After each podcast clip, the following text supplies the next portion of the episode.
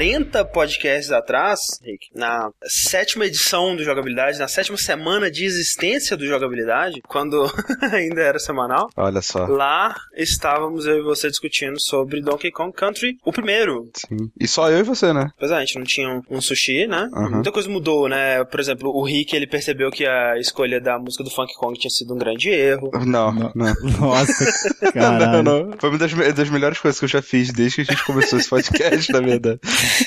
o, o- o sushi não estava entre nós, né, sushi? E vocês eram pessoas infelizes por causa disso. É verdade. E É verdade. o super controle ainda existia. Isso é meio mórbido, mas, né? Nossa.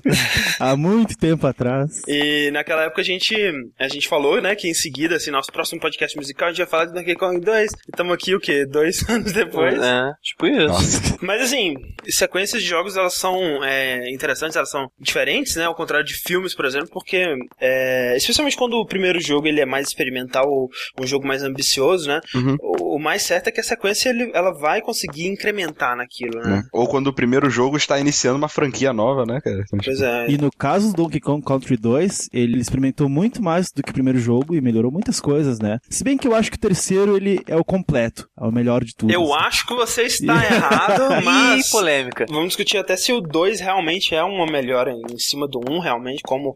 é, eu acho que é um, um consenso, né? Mas vamos, vamos ver aqui, né? Quem sabe a gente chega a uma outra conclusão nesse podcast. Exato. Eu sou o André Campos. Eu sou o Ricardo Dias. Eu sou o Eduardo Sushi. E eu sou o Matheus Six. E esse é o 47 Dash Podcast do Jogabilidade.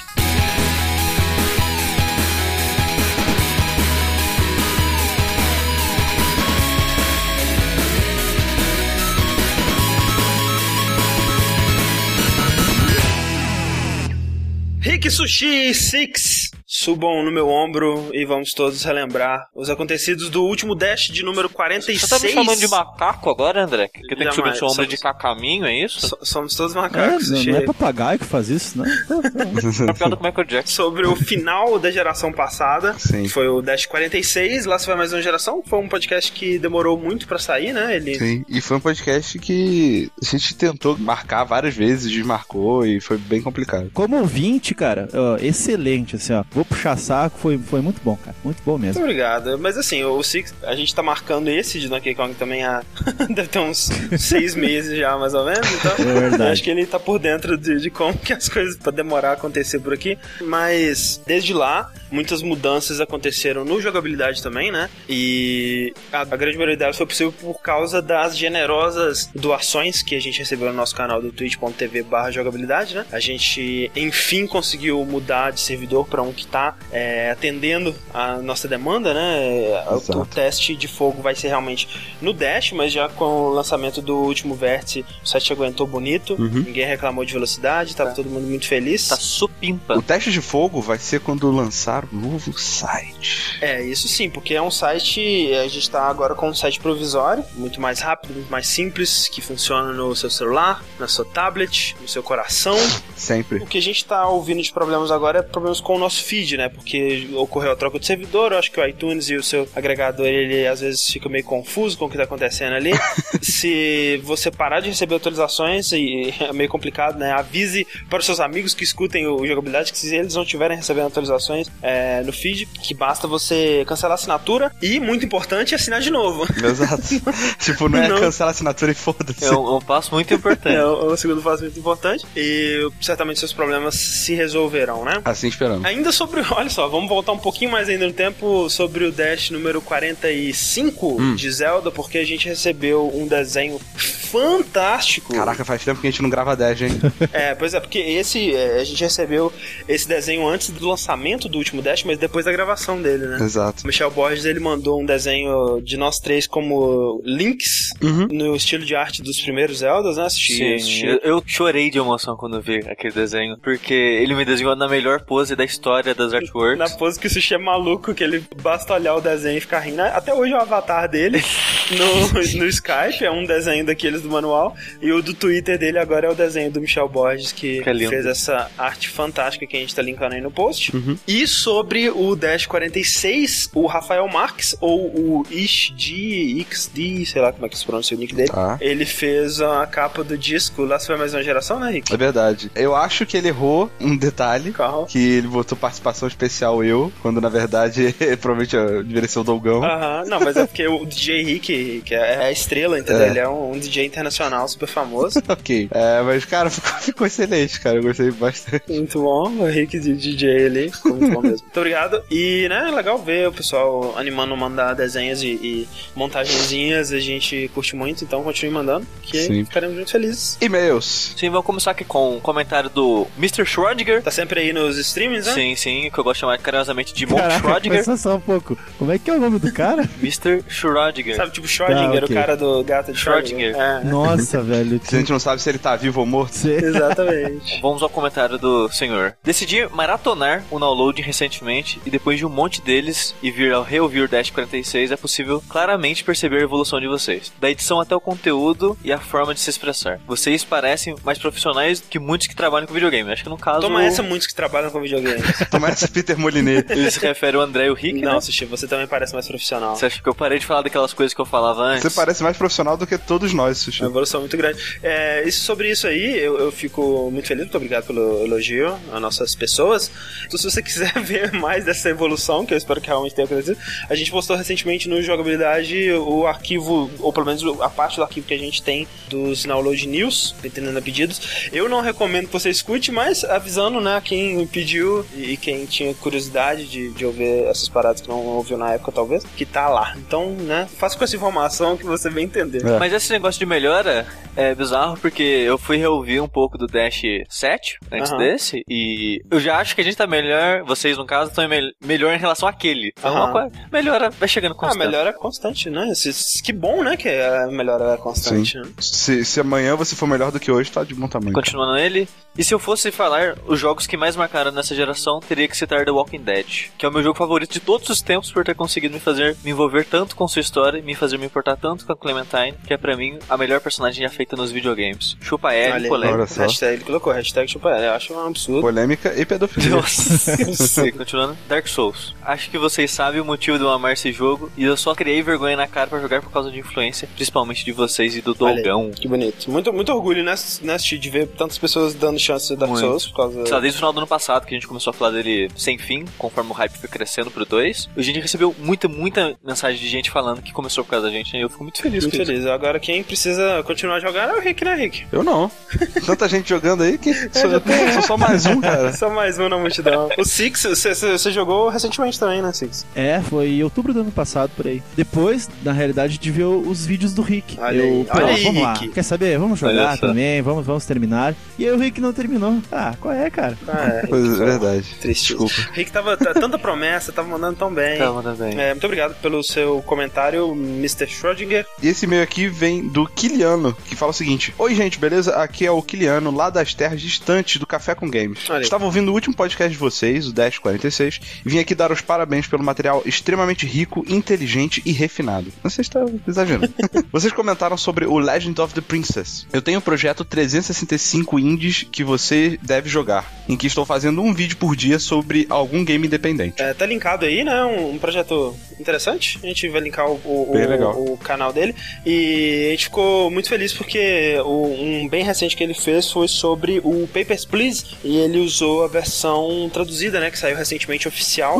A nossa tradução, tradução jogabilideira Olha. do Papers, Please. Que, é, né? Se você já tem o jogo no Steam, ou se você comprou ele por outro lugar, você já pode é, baixar de novo que vai vir em português com a nossa tradução. Prestigie, dê sua opinião. E muito obrigado ao Kiliano por ter feito um jabá, tanto do Papers, Please, que é um excelente jogo, quanto da, do nosso trabalho. Aham. E aí ele continua falando que o vídeo número um da lista é o Legend of the Princess, porque acho que ele sintetiza muita coisa sobre o conceito de jogos independentes.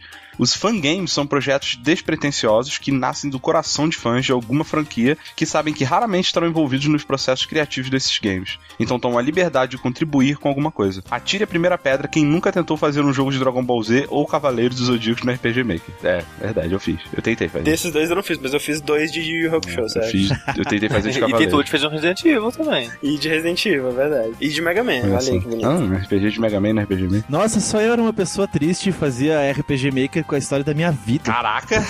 Como Você era o protagonista? É, tipo, ou era eu e algum amigo. assim, Nossa, que, que tristeza, cara. Nunca fiz jogo, não. Mas aí você, você ia pra escola e. Não, eu, é, cara, eu era sempre um guerreiro mágico. Pô, sou o escolhido da, Ah. do, do mundo, tá? Não, aí, aí sim, é legal, pô. É. Mais criativo até, né? Você criando seu próprio universo. Vocês pô. têm uma chance pra adivinhar o tema do RPG Maker que eu fiz. Suruba.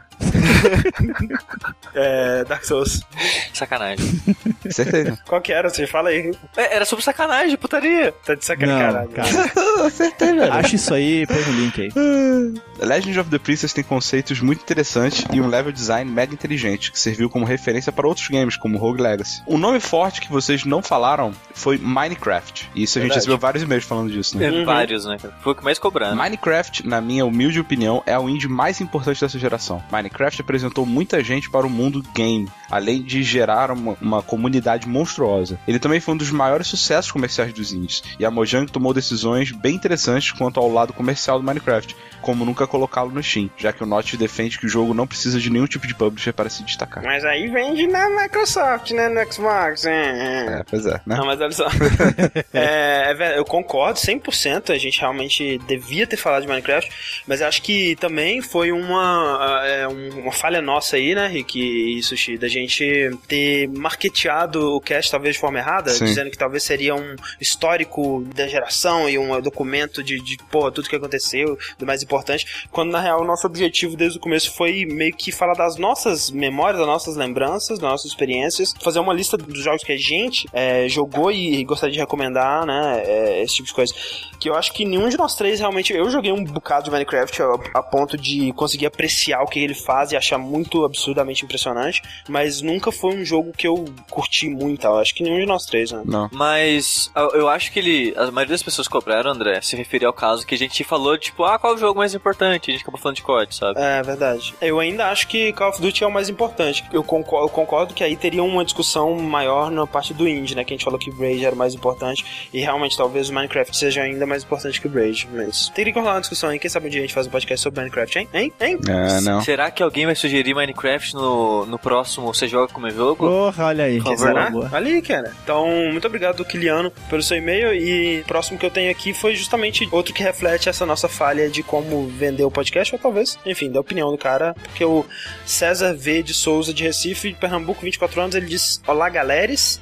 Curto muito o podcast, é sempre bom deixar claro que quero que vocês continuem o ótimo trabalho que fazem. Ao mesmo tempo, gostaria de falar das minhas reações ao ouvir o cast sobre despedida da geração.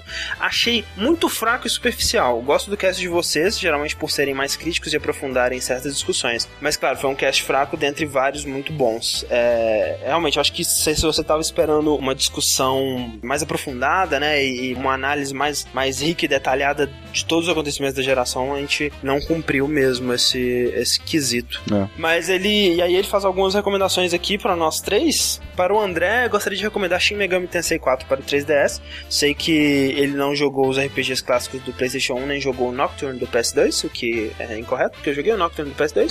Por isso garanto que ele vai curtir muito. O jogo é um pouco diferente de Persona, que tem foco nos personagens. Aqui o foco é no mundo e nas consequências das ações que vocês e os outros tomam. Eu tenho vontade de ter um- algum interesse, mas é aquela parada, tá tão abaixo da minha, na minha lista né, de jogos que eu preciso comprar que eu vou demorar alguns anos para chegar até ele. Tem muito jogo que eu quero jogar mais e o dinheiro. E o salário, ó. E o salário, ó. Para o sushi, eu gostaria de recomendar Retalhos, de Greg Thompson. Além de sair dessa esfera de jogos, que é um quadrinho, né? Ele vai se deparar com uma história bem intimista e biográfica de uma pessoa que passou por muita merda ou muita coisa nessa vida.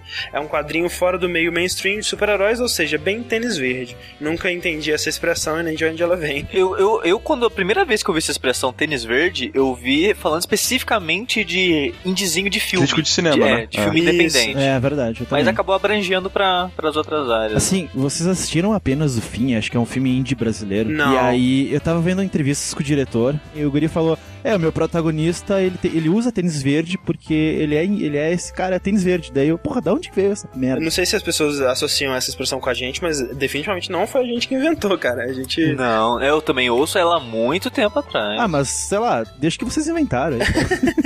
Ah, não, é como cortar. Não, nós, nós inventamos sim, nós inclusive entramos em contato com o diretor desse filme. Pra processá-lo. E sobre o Rick, o Rick, olha só, ele é o meu personagem favorito do jogabilidade, Ó. por ser um cara que analisa os fatos e tem uma visão bem parecida com a minha. Além de ter piadas ótimas, não vou esquecer do dia que falaram. Temos mais alguém entre nós e o Rick falou, é um scroll. A piada passou meio desapercebida entre vocês, mas eu quase morro de rir. Não tenho nada pra recomendar pra você, só que continue assim. Ah lá, o Rick chegou no ápice, cara. Olha só, cara. Vai pegar depois.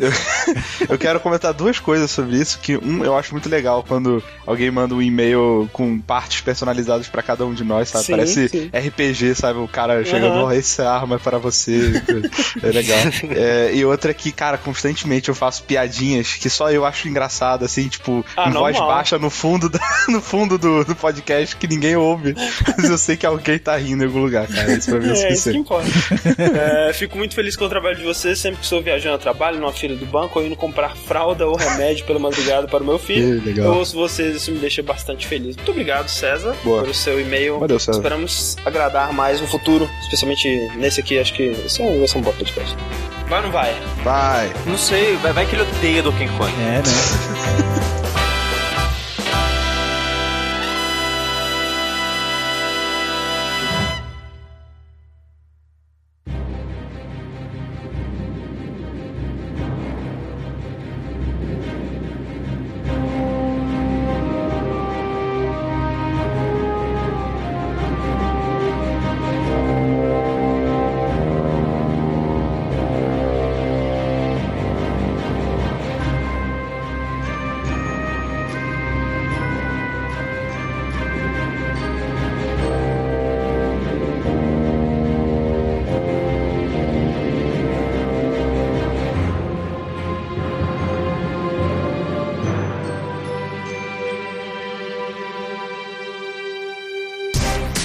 Pessoas, Donkey Kong Country 2 Diddy's Conquest é um nome Longo.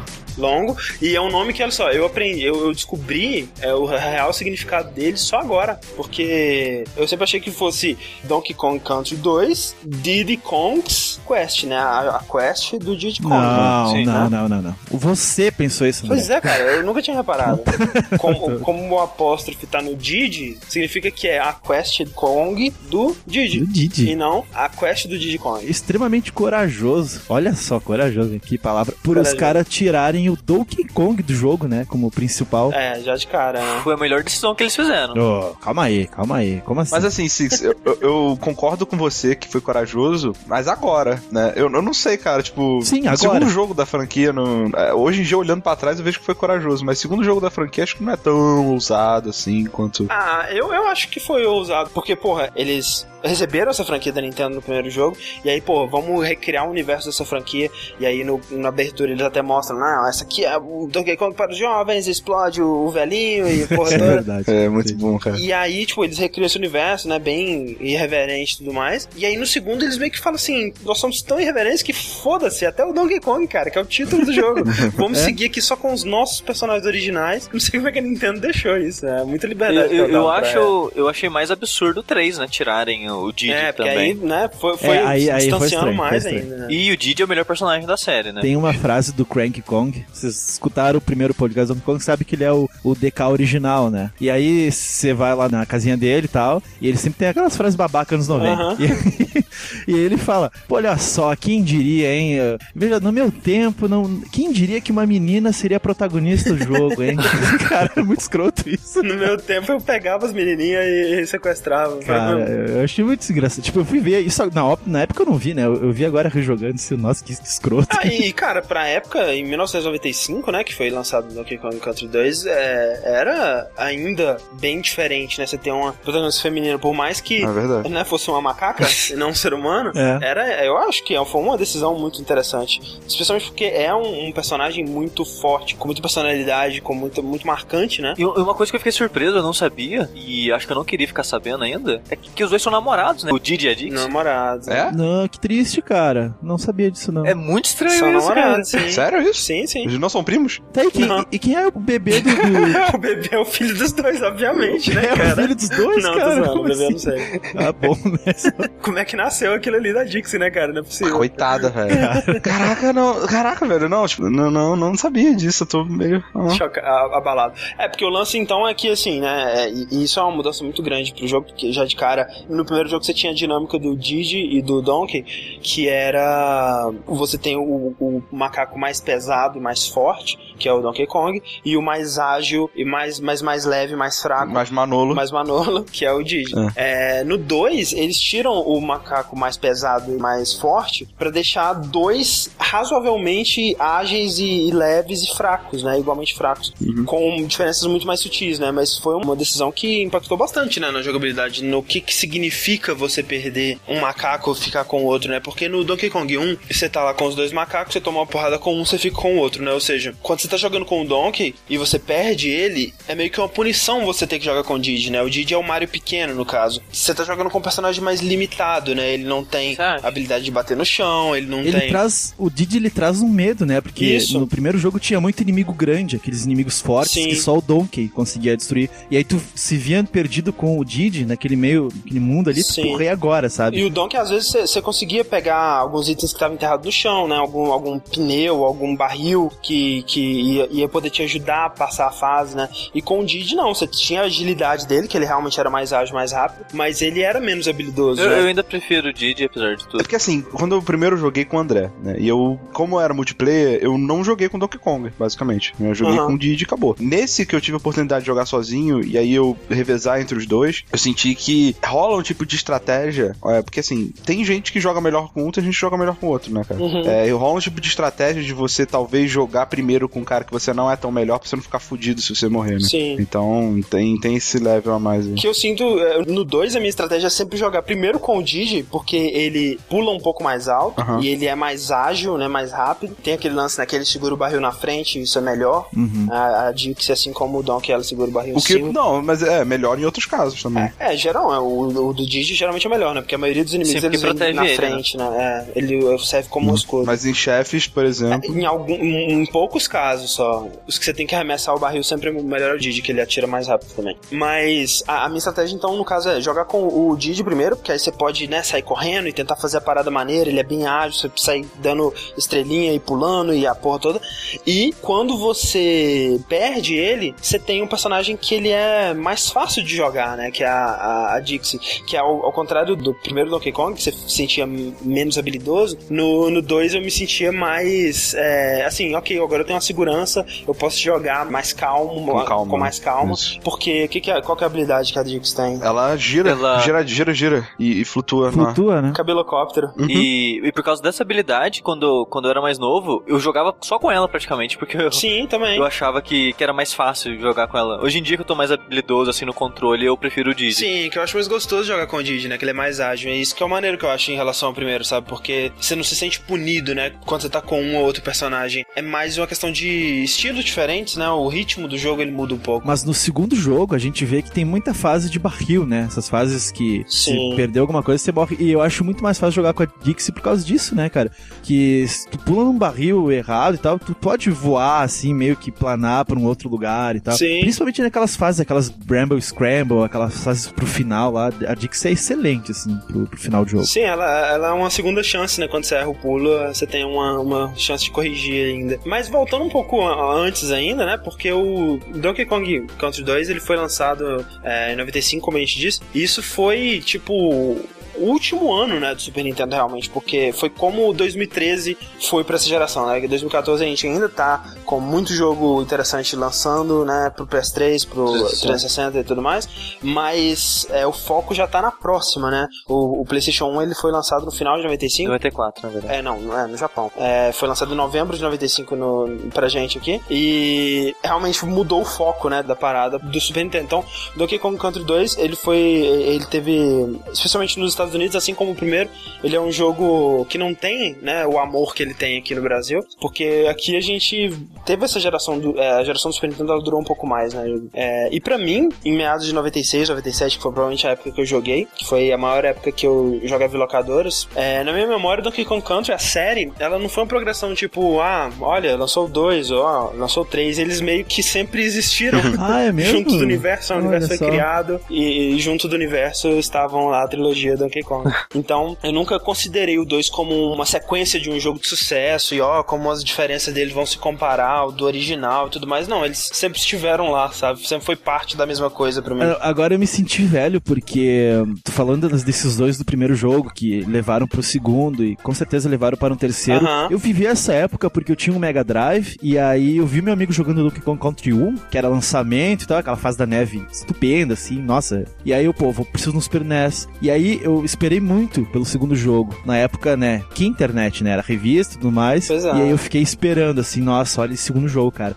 Vai ser irado, vai ser, nossa, vai ter muita fase diferente, vai ser, que que é isso, cara? Então eu, eu meio que vivi, eu sei como é que é esperar por um jogo da série Donkey Kong. Eu não sei, era aquela parada que, tipo, ah, você chegava no locador, olha aí, Donkey Kong 2, né? Tipo, ah, ele sempre esteve aí, talvez no fundo, É, ninguém tinha comigo- reparado. É, comigo foi mais ou menos assim também, porque eu lembro que eu joguei um 1 em locadora e um belo dia meu pai, tipo, voltou de viagem com, com a fita. Eu falei, nossa, Donkey Pois Kong é. 2, tem dois Ah, disso. Mortal Kombat 2 foi a mesma coisa. Ah, foi no dia, olha aí, Mortal Kombat 2, que interessante. Nossa, cara. a gente tem a mesma idade. Eu lembro muito, assim, de Mortal Kombat 1 no Master System. sabe? É, o que eu talvez não acompanhasse foi realmente né, a parte das revistas, Sei, né? De, sei. esperar o Sim, próximo sim. jogo e tudo mais. Entendi. E agora vamos dividir ah, os participantes desse podcast no grupo das pessoas que têm bom gosto e as que não têm.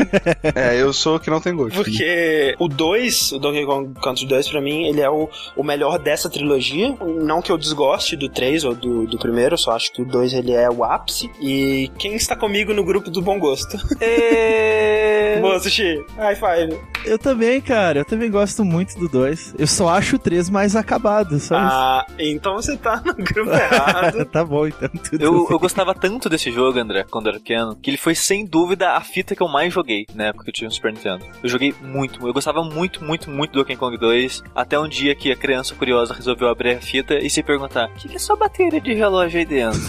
Ah, aí eu mexi, tirei e a fita nunca mais funcionou. Por quê, né? Por quê, né? Engraçado isso. Deve ser porque ele meteu o dedão engordurado dele no circuito do jogo ali. Não, não, não. Eu não meti o dedão. Eu ranquei a bateria. Ah, tá bom, parabéns. Caraca, sushi. Você escolheria qual, é, Rick? Eu escolheria o 3, O cara. 3 também, né? Uhum. Então aí, ó. 2 contra Dois 2. contra dois. Cara, eu chorei quando saiu o 3. Eu, tipo, eu lembro que no locador o jogo. E aí chegou um molequinho, ele pegou antes que eu o jogo. E eu, eu olhei assim pra ele, cheguei em casa chorando. Eu, porra, cara, eu vou fazer o que esse final de semana? Eu vou ficar sem jogar Donkey Kong.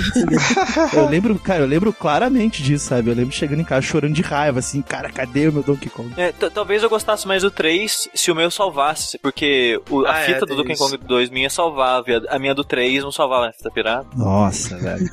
É, mas enfim, o 2, ele é uma evolução tão grande em cima do primeiro, em todos os aspectos, né, velho? É, é, ne- nessa parte aí do. Até nessa parte da dinâmica dos dois macacos, eu, eu acho que, apesar de ser uma dinâmica diferente, eu acho uma dinâmica mais interessante do que a que era no, no primeiro. Mas, especialmente na parte técnica, né? É uma evolução absurda, porque o Donkey Kong Country 1, como a gente disse no cast passado, no cast número 7, escute, ele é um jogo muito experimental, né? Eles fizeram um trabalho foda, assim. Pra você pensar que foi o primeiro estúdio que fez um jogo desse tipo, né? Usando a máquina da, da Silicon Graphics e renderizando a parada em 3D e fazendo tudo que eles fizeram. Eles fizeram um trabalho absurdo, né, cara? É um foda demais. Um- tanto é que é o, o jogo de 16 bits mais vendido da história. E, assim, eu assemelho é, o que eles fizeram, né, com o primeiro, com.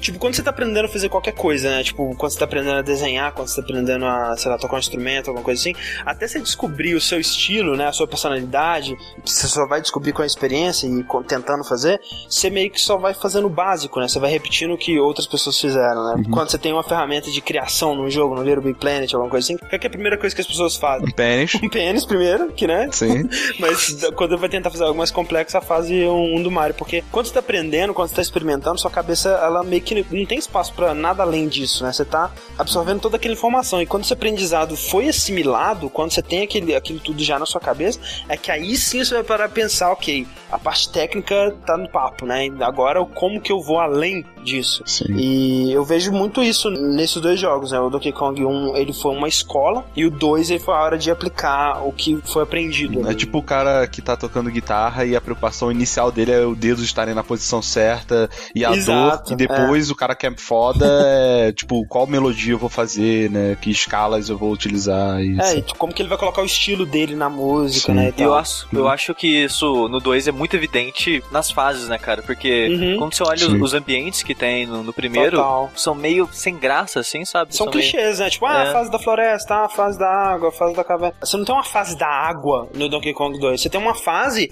de um navio afundando. E aí tem a água subindo, né? Exato. É tipo, é muito mais, é um conceito muito mais elaborado, né? E não só isso, sabe? Eu tava reparando é, jogos de plataforma de modo geral, e Donkey Kong, o 2, principalmente aqui no, no caso, ele é muito inteligente no, no level design, não só no tocante à ambientação, mas ele varia muito, cara. É, Tem, você tem fases temáticas, assim, conceitos que são usados naquela fase e às vezes não Sim, aparecem a- de novo, sabe? Tipo, do balão de ar quente acho que só aparece em uma, né, cara? Acho que são duas. E isso, cara, o carrinho, né? Comparando com o, pri- o primeiro jogo, né? Sim. As fases de. Tem uma fase de corrida, velho, de carrinho. Velho, tem um monstro que te persegue, um fantasma. Não, é, é- é absurdo, né? Você, você vai comparar, no primeiro você tinha o carrinho da mina, né? Que é muito icônico, é muito memorável, mas ele É tava muito. basicamente fazendo o que o Indiana Jones fez ali. No 2, pra fazer de novo, porra, eles criaram um, um parque temático dos, dos Kremlins, né, cara? Exato. Como você vai pegar aquele conceito do primeiro e incorporar ele dentro da temática, né? E criar um universo mesmo, né? No- né? Um exemplo, até usando já os carrinhos aí que o André mencionou, é que, beleza, você tem é, o conceito carrinhos que substituem um, um auto-scroll, né? Normalmente Aham. Mario, assim, eles têm É, fases que você vai andando pro lado automaticamente, você tem que acompanhar. Em vez de fazer isso, os caras botaram um carrinho pra tornar a parada mais rápida e mais dinâmica, né? Eles tiram ah, basicamente o seu controle eh, direcional pra manter você focado no reflexo do B e de desviar e de escolher um, de repente um caminho pra, por cima ou por baixo. E ainda assim, nesse conceito, eles criam vertentes, né, cara? Eles criam uma fase normal, eles criam uma fase que é uma corrida e criam uma fase que é uma perseguição. Só. E tem aquela fase também que tem as portas que se abrem e fecham, né? Você tem que clicar no barril Exato. vermelho pra fechar, no verde pra abrir. Que é essa Cara, da perseguição, que é genial. E, by the way, uma, nessa fase que você tá sendo perseguido por um esqueleto fantasma de crocodilo, Aham, Pirata. pirata. que tem uma bandana. Pirata. tem Bandaninha. toca uma música que eu gosto bastante e o André não gosta, chama Não, olha Haunted só, Chase. eu- eu- não é que eu não gosto. Haunted Chase!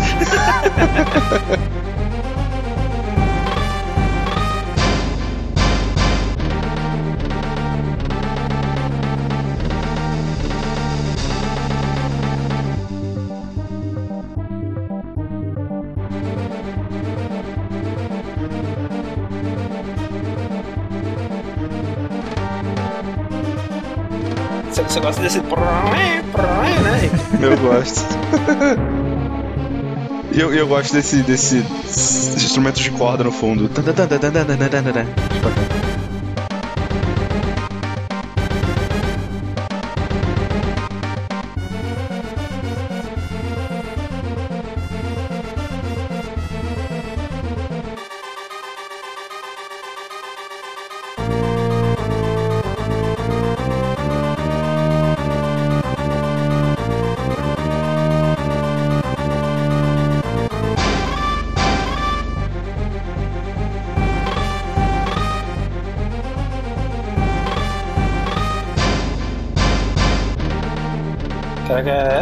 É boa, sim. E ela serve bem pra caralho pro propósito da, da fase, Assim, né? Que é você é, ser sim, sim. perseguido. Assim como no primeiro, né? O, eu não sei quem citou naquele podcast o tema do, do- da fase do carrinho, né?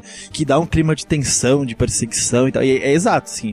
Essa música que tu escolheu faz bem isso, faz muito bem. E eu descobri que esse tipo de fase é a minha preferida, na verdade. Porque é, o meu estilo de Donkey Kong é um, de um cara impaciente, Aham, né? Não tem paciência. Pois é, e em fases, principalmente as de progressão é, vertical, Uhum. você tem que ter paciência, né? Você tem que olhar pra onde você tá É, pulando, você tem que estar bem de olho é, no movimento dos inimigos. E essas são as fases que eu tinha mais dificuldade, né? No contrário dessas, como você é, é um tipo de auto-scroll, digamos assim, você se controla, você você controla basicamente só o seu reflexo, eu gosto bastante, sabe?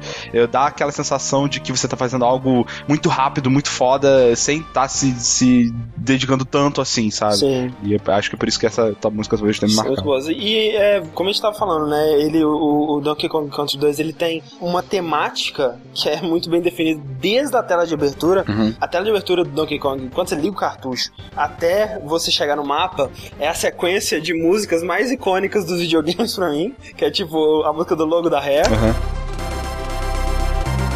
aí a musiquinha da tela do título, aí a musiquinha do menu, aí a musiquinha do mapa.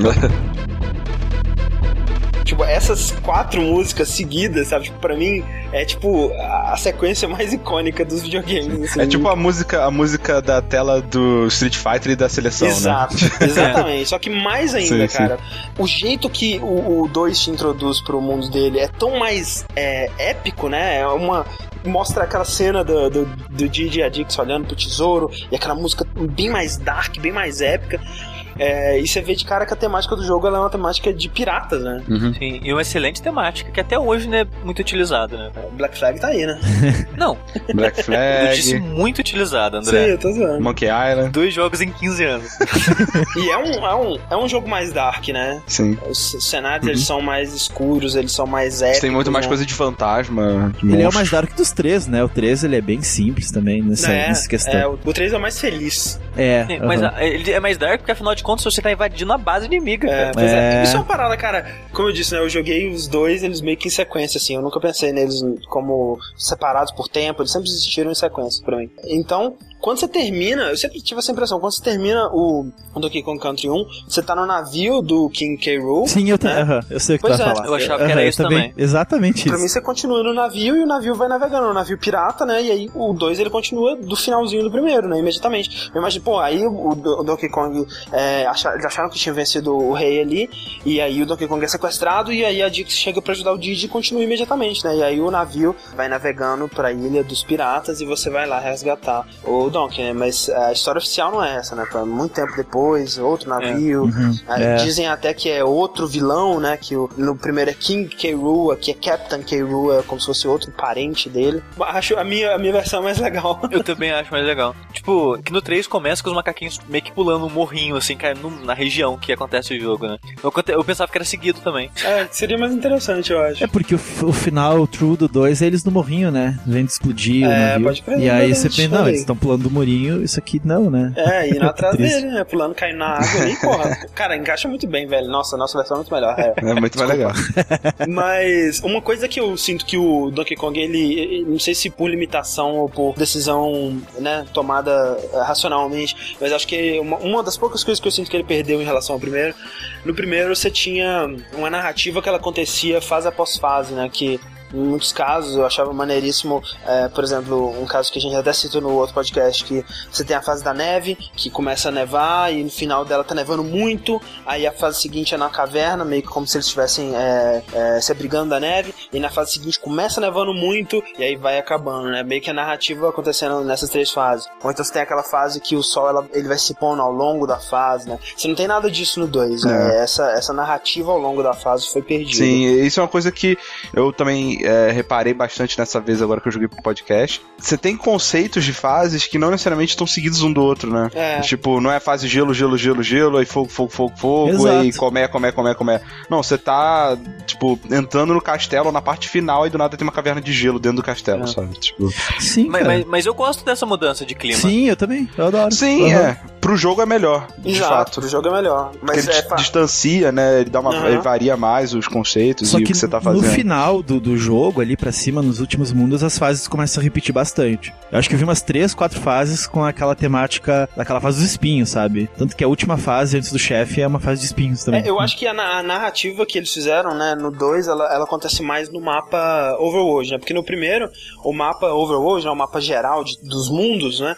Ele era só a ilha do Donkey Kong, né? Com a cara do Donkey Kong e os, os mundos, né? E você via, ah, aqui tem neve, então deve ser o mundo da neve. E no 2, você vê mais essa narrativa, né? Você começa de um canto do mapa com o navio, aí quando no, próximo mundo você vê um, um navio naufragado, que eu sempre imaginei, né? O navio veio aqui e naufragou, né? E aí você continua. Na realidade, o segundo mundo é o do, da, lava. Da lava. O terceiro, que é o do pântano, que tem um navio Assim, naufragado. ah, tá. É, até você chegar no topo, né? Quando tem o, a nave do chefe final, que tá lá em cima e tudo mais. Essa narrativa no, no, no Overworld funciona. É, mas realmente nas fases eu acho que foi perdido. É uma pena, né? Eu achava muito legal isso no.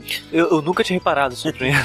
Eu achava maneiro. Ao mesmo tempo, é, isso foi perdido, mas, cara, se for imaginar que Donkey Kong 2 ele acontece no mesmo cartucho, no mesmo espaço de, de megabytes que o primeiro, é uma parada meio assustadora. É otimização, né, cara? Você tem muito mais conteúdo, você tem muito mais é, é, tipos de fase, você tem muito mais tipos de inimigos e mais até a- a- amiguinhos animais, né? É tipo, eu acho os inimigos desse jogo também muito melhores que os inimigos do Sim, primeiro. sim, mais acabados. Esses- os inimigos piratas, eu acho eles muito legais. Até na finalização dos bônus, né? Você vê que eles conseguiram mostrar alguma coisa que no primeiro não tava tão claro assim. É. No primeiro, sei lá, você abria cavernas e descobria uma vida, e agora você tem moeda, sabe? E, nossa, isso. É, no, no primeiro ele queria fazer fase bônus, mas ele não tinha o que te oferecer, né? A única coisa É. que ele tinha te oferecer era vida, né? Então você pegava as, as letras Kong, ele te dava uma vida, você ia pra fase bônus, que, né, você encontrava um atalho.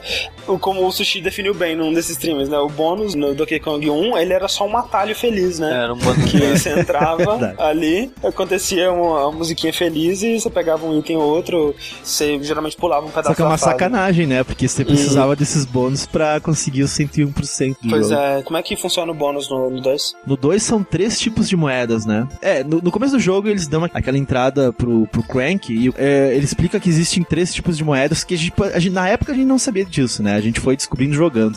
Ah, existe a moeda menor, que ela é usada pra trocar com vidas, trocar por informações, trocar ah, pra É. salvar o jogo. É, eles criaram uma economia, né, no jogo. Você Isso. tem várias coisas que usam essa moeda de banana, né, que é o dinheiro. É, eu só não acho, eu só não acho pior porque o primeiro save ele é de graça. né? Se tivesse que pagar todo save, eu ia ficar muito puto, cara.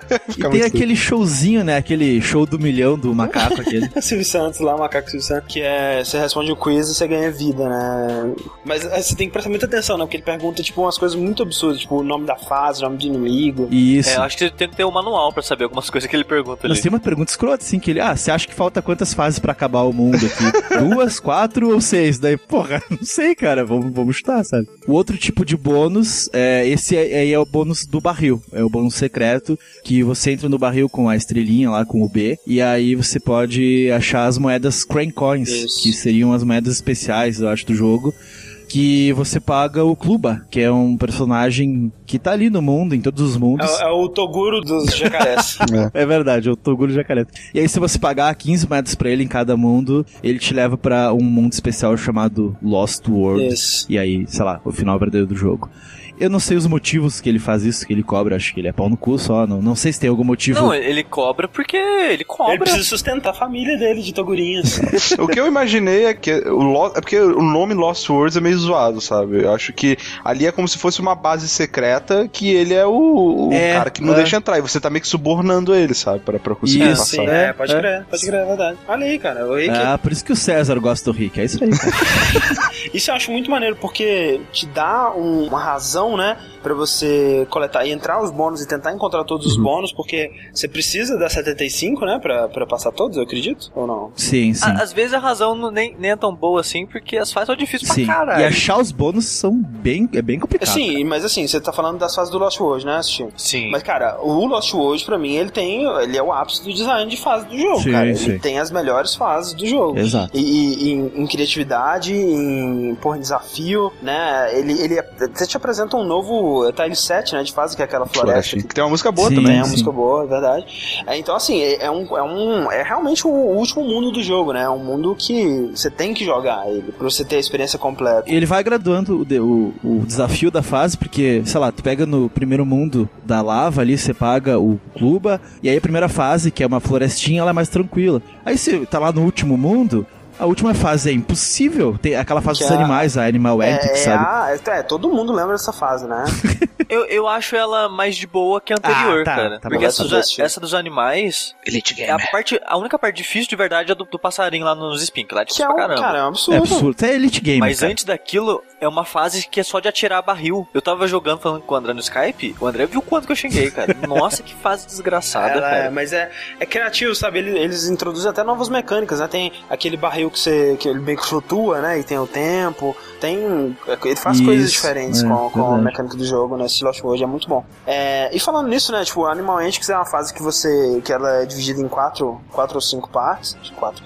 Que você joga cada uma com um dos seus amiguinhos animais, né? Que é outro conceito que foi bem expandido no, no 2, né? Porque no primeiro era algo que eles meio que estavam experimentando, né? Que tipo, ah, você, de vez em quando você pega um bichinho na fase, você encontra ele, você, você pode continuar com ele e tem aquele, tinha aquela paradinha de você coletar os tokens dos animais, e se você coletasse três, você ia pra uma fase bônus que você jogava com ele e tudo mais, mas pô, tipo, em Guard, né? O peixe espada, é, eu, eu lembro de você pegar ele uma vez só, né? O primeiro jogo inteiro. E o, o passarinho também, uma O vez só, papagaio. os qualks, né? O papagaio. Cara, que é o melhor de todos, né? Vamos junto com é o melhor, mas é o pior, né? Sim. Exato, cara. Exatamente. Você falou tudo, André, que as fases dele são, assim, as, eu acho sempre difíceis, eu não gosto de, Muito de usá-lo. né? Mas ele é muito fofo e ele é legal, ele solta coco fazendo. Sabe? É, Ele que vomita um coco, né? Então, ele dá uma vomita. gorfada, ele é nojento esse bicho. Tem cara. um lance do design de fase de, do Donkey Kong que eu achei muito inteligentinho, que é envolvido com, com esse papagaio, que é a primeira vez que eles apresentam abelhas com papagaio, é a primeira vez que ele apresenta a abelha vermelha no jogo todo. Uhum. Que não É morre. assim que você pega o papagaio, aí ele tá te carregando, né? Aí você tá voando pra cima. Aí aparece uma abelha amarela no cantinho assim da tela, inofensiva, sabe? Você pode passar direto por ela. Aí se você atira o coco nela, ela morre. Aí a próxima coisa que você encontra em cima é uma abelha vermelha no cantinho também. Aí você atira, não morre. Aí você, ah, então a Ah, vermelha não, não vermelha morre. não morre. Aí Sim. depois disso é meio que um labirinto de abelhas, Ah, que você tem que criativo. esquivar das abelhas. Sim, sim, lembro disso. A, a minha pergunta, por qual motivo de design vocês acham de ter, assim, tem, tem os, os animais, né? Porque algumas vezes eles te carregam e outras vezes você vira o Tinha animal. um tipo de desafio diferente, né? Quando. É, é porque quando eles te carregam, você pode passar por lá sem eles. Quando você vira o Sim. animal, a ideia do jogo é que você vai passar aquele pedaço inteiro com, com o animal. É, e tem outra parada, né? Tipo, se você tá no montado no animal, ou se o animal tá te carregando. Se toma um hit, ele foge. to- Exato, você toma um hit, o animal foge, né? E no caso, por exemplo, você tá com o rinoceronte ou o Rambi, né? Ou com o Enguard, se você tá jogando com ele, né? Você, é, é, aparece uma vidinha, né? No canto, assim, pra saber se você tem mais um hit ou não. Isso. E mesmo porque muitas das vezes que tu pega esses animais durante o jogo, que tu, tu monta neles no caso, eles não são extremamente necessários, eles são uma bijuteria, porque Sim. fica, ok, fica mais fácil, ah, ok, tem um bônus aqui que você vai subindo com a aranha, vai montando a e tudo mais. E querendo ou não, é um hit a mais também, né, Six? Quando você tá sendo carregado. Sim, Sim, sim. exato. E naquela fase do Animal Antics, que eu, se eu não é uma das únicas que tu vira o, o bicho, tem algumas outras, se eu não me engano. Tem, tem. Que, né, se morreu duas vezes, é isso aí, sabe? São, é, é igual o jogo normal. Eu queria dizer que o, o Squawks, ele, o papagaio, né? Ele influenciou um, um, um grande hit do momento aí dos devices iOS, jogos de casuais de celular, que é o Flappy Bird, né? É. Nada, nada mais é do que o Squawks. E pra mim, cara, o melhor animal é, de toda, de toda a franquia, foi provavelmente o meu, meu personagem favorito da Donkey Kong Country, tanto em design quanto em. Porra, em. Posso chutar quem É é? foda pra caralho, qual vai. É o Engard. Não, cara, é a aranha, velho, é Squitter. A aranha, sim, sim. Ah, a Splitter é isso, boa. Que é André, sensacional, caralho, velho. Ela, cara. ela é muito estilosa, ela é muito bonitinha. Eu nunca pensei que eu ia falar de, de uma tarântula gigante vermelha. De mas oito ela é muito tênis. bonitinha. É, e ela usa oito Sim. tênis, cara. Nos É por isso que pés, você velho. gosta dela. Não, e ela é o animal mais forte, mais útil. Quando você tá usando ele, você sente deu, o deus do Donkey Kong, né? Sim, pode isso é verdade. Você vai pra onde você quiser, né, cara? É quase. É, um, é God Mode. É, É igual God Mode. World, você atira teia pra onde você quiser, você cria né, passagens no ar e a porra toda. É muito foda, cara. Ela é muito. Pera aí, gente. Olha a cara da Squitter, cara. Que cara escroto. Cara, ele é demais, velho. É muito foda. Olha isso, cara. É muito foda, cara. tá assustada, Ju. Eu sou dela. escrota, É, e falando da aranha, então, né? A primeira fase que ela aparece no Donkey Kong 2 é uma fase da, da lava, né? No segundo mundo. Que pra mim já começa aí com não só a minha música favorita do Donkey Kong 2, a minha música é, favorita de toda a trilogia Donkey Kong, Que absurdo isso, André. que é a Hot Head Bop, né? Ela tem leva o nome da fase dos balões. Uhum. E eu queria fazer um, um ponto aqui que é, por exemplo, Chrono Trigger é um jogo que tem uma Caraca, velho, olha onde ele vai, velho. Vamos ver. tem uma trilha sonora que é quase unanimemente também uma das melhores do Super Né? Certo, ok. E foi um jogo lançado em 1995 também, né? Vamos dar uma, dar uma escutada numa das, num um dos temas, né? Inclusive um que você escuta a exaustão ao longo do jogo, que é o tema do, do combate. Que é sensacional, diga de passagem. Esse baixo, muito bom. Bateria, bom.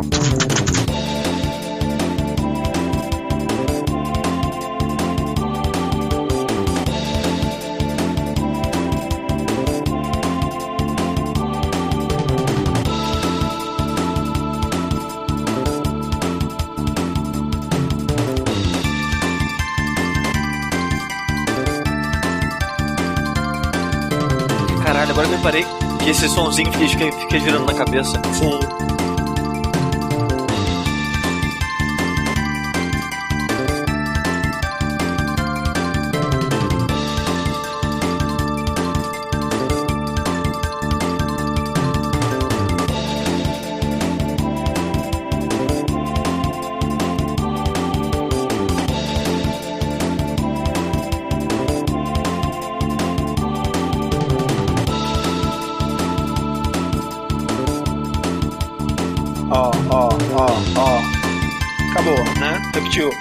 Lance é que, tipo, ela tem uma introdução, ela tem o, o núcleo da música, por assim dizer, Sim. e ela tem um pedaço que liga com o loop, né? Que faz a- Sim. ligar A pra ponte. poder repetir o É, loop. música de videogame. Música de videogame. Um minuto, ok. Vamos ouvir então a minha primeira escolha, a minha música favorita de Donkey Kong Country 2, de Donkey Kong Country de modo geral, que é a Hot Bop.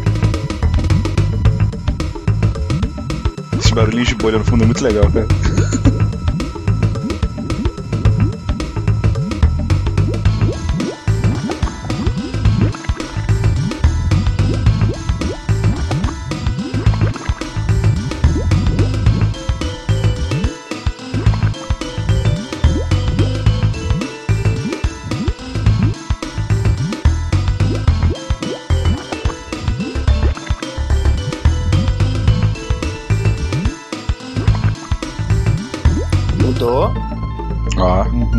Essa acho que é a minha parte preferida da música.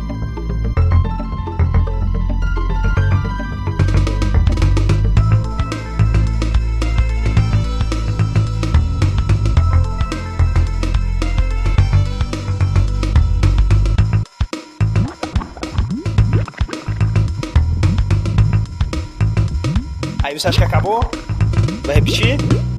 Mais uma parte. Caralho, vai se fuder.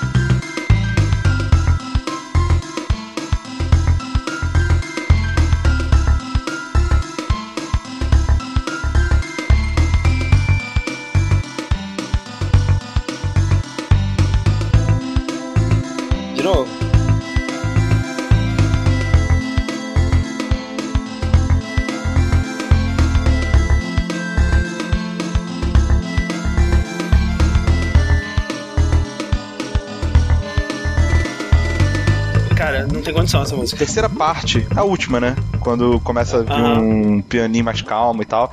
Não é nem pianinho, violino, sei Hum. lá. Na verdade é um sintetizador, foda-se, né? Simulando alguma coisa. Sim, aham.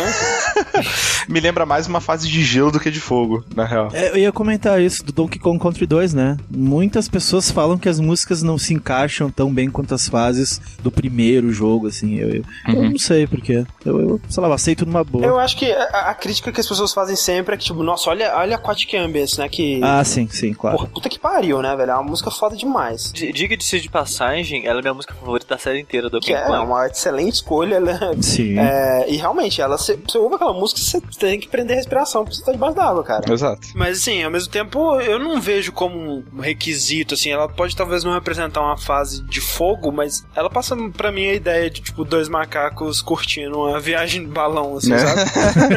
É, outra música, né, que as pessoas. Eu vejo muita gente reclamando, né? Não, a música não tem muito a ver com a fase e tudo mais. É Sticker Brush Symphony, né, cara? Porque ela toca nas áreas de espinho, que é uma desgraça, é um inferno na Terra. Sim, sim. E a música mega lentinha ali, bonita e tudo mais, super tranquila. Eu acho que combina, cara. Eu acho que combina. Tu tem que estar calma nessa fase, sabe? Exato. Você tem que. Ela, tu precisa do- de uma música assim na fase, sabe? Não. A minha teoria é que Sticker Brush, ah, ouvindo sozinha, na, na- separado no ST, no YouTube e tal, ela é foda para caralho. Ela é muito foda. Sim. No jogo, eu não consigo gostar muito dela, mas não por ela, mas porque toda a fase que tem ela é fase difícil, chata pra caralho. memória. Isso, né? isso. Então, assim, eu concordo com o Six no que eu acho que a minha teoria é que talvez ela tenha sido colocada propositalmente nessas fases, porque são, realmente são fases que você tem que ter mais paciência. Eu vi uma entrevista com o David Wise falando que ele fez a música dessa maneira pra essa fase, por esse motivo. Olha aí, ó. Eu não Viu? vi essa Olha só. entrevista. Eu já vi outra entrevista, então. Você tem certeza que essa entrevista que você viu foi com o David Wise? Então, eu não, eu não sei, que nem, eu li isso em algum lugar, eu não tenho certeza em que momento da pois minha é, vida que foi isso. tem uma entrevista com o David Wise que ele fala o seguinte: pra ele, o momento que a trilha de Donkey Kong Country, o primeiro, se encontrou foi com a Aquatic Ambience, né? Que é uma música tão complexa sonoramente, não tem nada, não tinha nada é, parecido com ela em que- questão de complexidade, questão de né, quantidade de instrumento e eco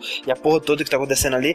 Foi o momento que a trilha do Donkey Kong Country 1 se, se encontrou. Tanto é que você não tem nada parecido com ela na, na outra trilha, né, no resto da trilha. É uma trilha muito boa, mas com a Aquatic Ambience você não tem. E por conta disso foi uma das últimas músicas que ele compôs. E quando começou a produção do Donkey Kong é, Country 2, a Rare gostou muito do trabalho. Tanto é que no Donkey Kong Country 1, a trilha sonora ela é composta pelo David Wise, pelo Robin Binland e pela Evelyn Fisher.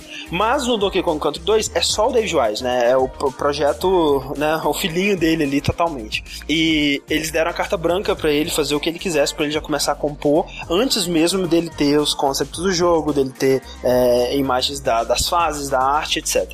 E aí que ele pensou, porra, eu gostei tanto da, da Aquatic Ambience, eu vou fazer a música para a próxima fase da água. E aí ele evoluiu esse conceito, né? Você vê que a Sticker Brush Symphony, em questão de complexidade, ela é uma evolução. Como que ele conseguiu fazer isso Super Nintendo, ninguém sabe. E aí ele fez a música da, da fase da água, só que no Donkey Kong Country 2, como a gente disse, não tem uma fase da água, né? Você não tem uma fase que é tipo, ah, não, a gente só tá no mar aqui de boa, né? Não teria nenhuma fase que passaria esse sentimento. Por exemplo, se fosse colocada na fase da, da Lockjaw Saga, por exemplo, que é a fase né, mais aquática que você tem, não encaixaria, né? Porque ou você tá né, na- naquela sensação de, porra, o navio tá afundando, ou você pulando na foca pra transformar a água que é, sei lá, ácida em água pura, ou você tá no escuro com aquele peixe que fica, né, com a- fugindo da- da- das piranhas, do Lockjaw lá. Você não tem uma fase calma, relaxante da água como, como você tinha no primeiro, né? Então, mais uma salva de palmas pro André, que fez a explicação certa. Mas aí, por que, que eles decidiram encaixar essa música com a fase dos espinhos? Aí eu acho que já é a explicação do, do Rick e do Sushi. Então, palmas para os dois também. Ê, viva, todo mundo ganha. É muito amor, gente.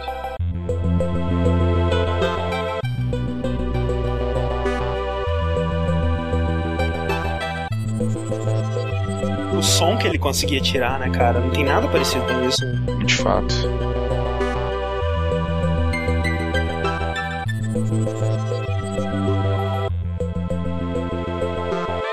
Cara, esse pedaço aí, eu sempre imagino que eu- um- os dois macacos cantando.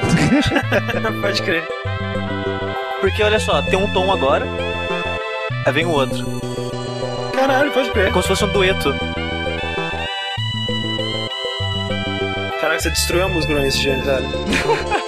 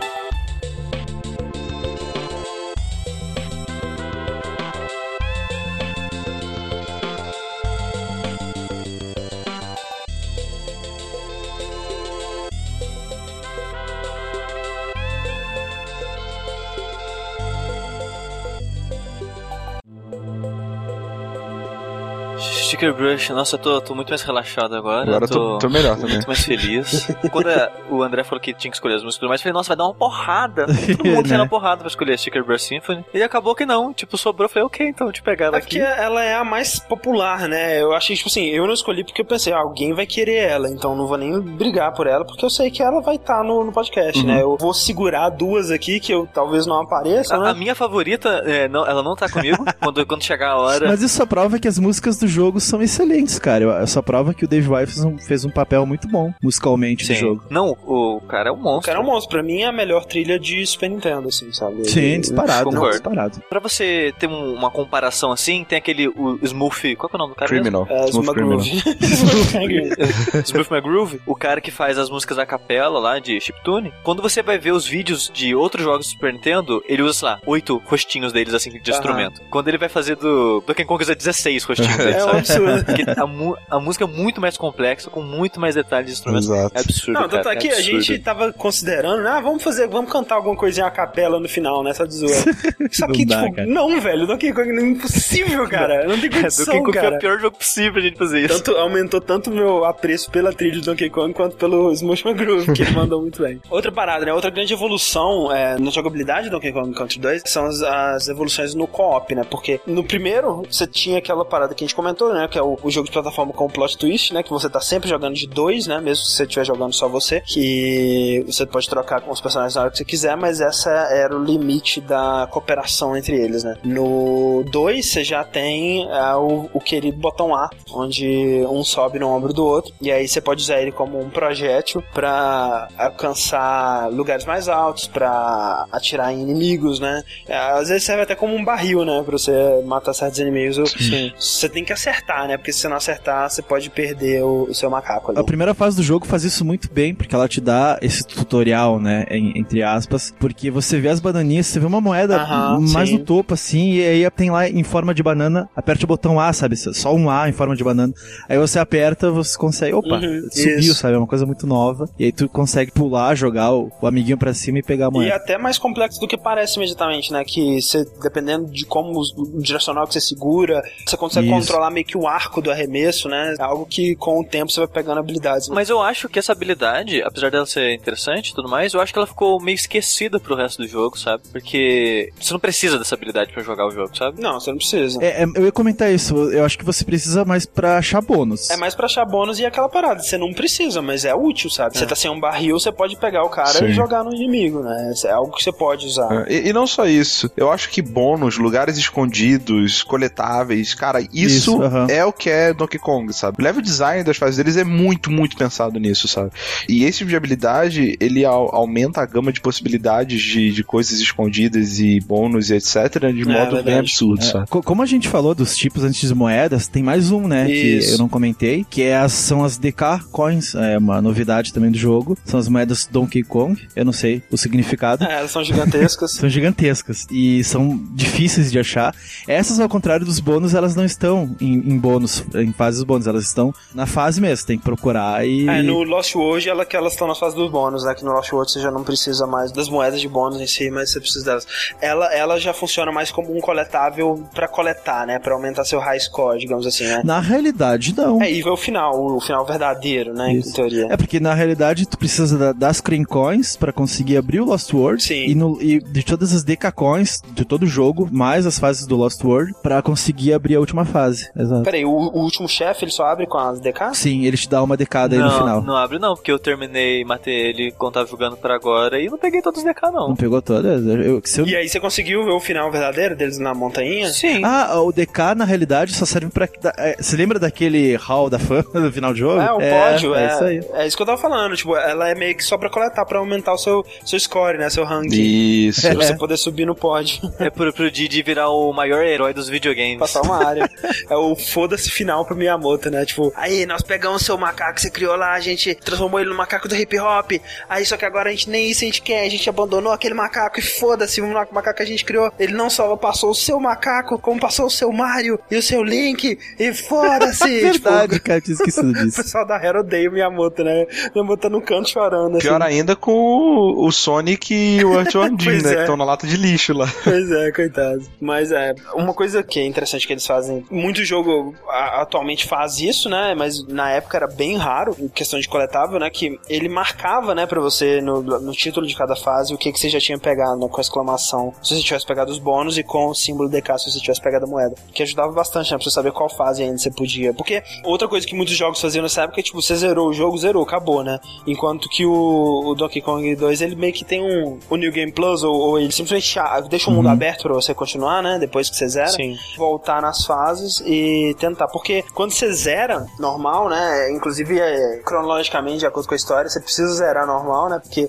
você derrota o Captain K. Rool lá no- na torre, e aí você dá um so- o Donkey Kong é libertado, ele dá um socão nele, ele voa pela janela, cai nos tubarões, os tubarões comem ele lá, você acha que ele morreu e tudo mais. Quando você vai, você faz o Lost World, aí ele aparece de novo, todo cheio de É, alga, a- ele atira, a arma atira peixe. né? destruído. É que na realidade, quando tu termina o jogo no modo ok, comum, ah, o Crank ele fala, então, pra primeira vez que tu jogou, até que tá bom, sabe? Aham. Mas olha só, tem um mundo secreto aqui que eu, eu não sei se acabou, mas você pode ir lá verificar e, E tem tal. uma coisa legal também, assim, que o Crank, quando você vai conversar com ele lá no museu, ele dá dicas de de onde encontrar os bônus das fases. O que é muito bom. Sim. Uma curiosidade também é que, ah, como a gente disse, o objetivo, né, é salvar o Donkey Kong que foi capturado. Então você tem uma fase, quando você chega no topo da torre, você acha que você vai salvar ele, você encontra ele é, amarrado, aí tem toda aquela música triunfante, assim, e aí de repente ele é puxado de volta, e os macacos dão aquele olho do Tex Avery do lobo lá, e aí você tem que seguir por mais uma fase, depois o, o chefe, né, que é a fase,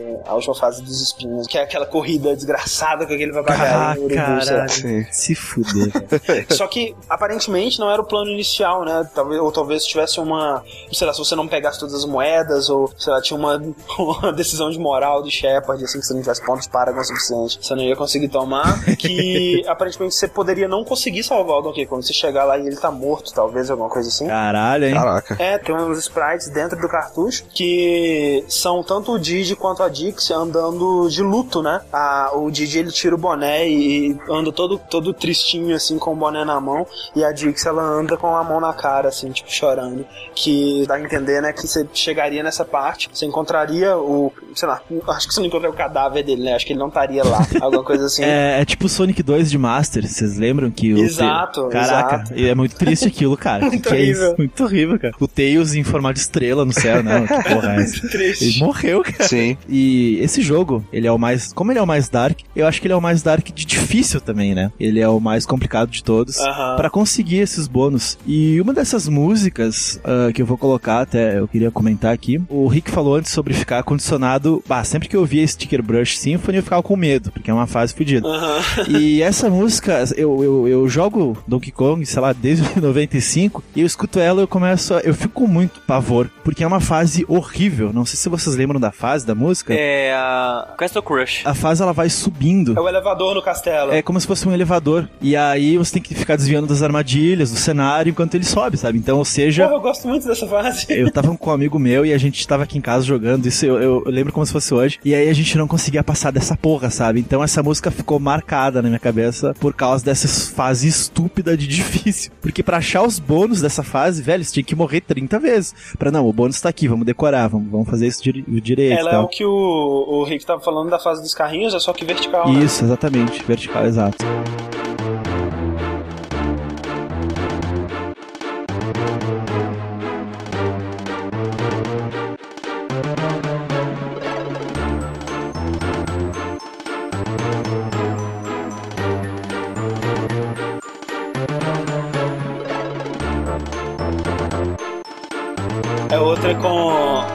Bem sinistro, né, cara?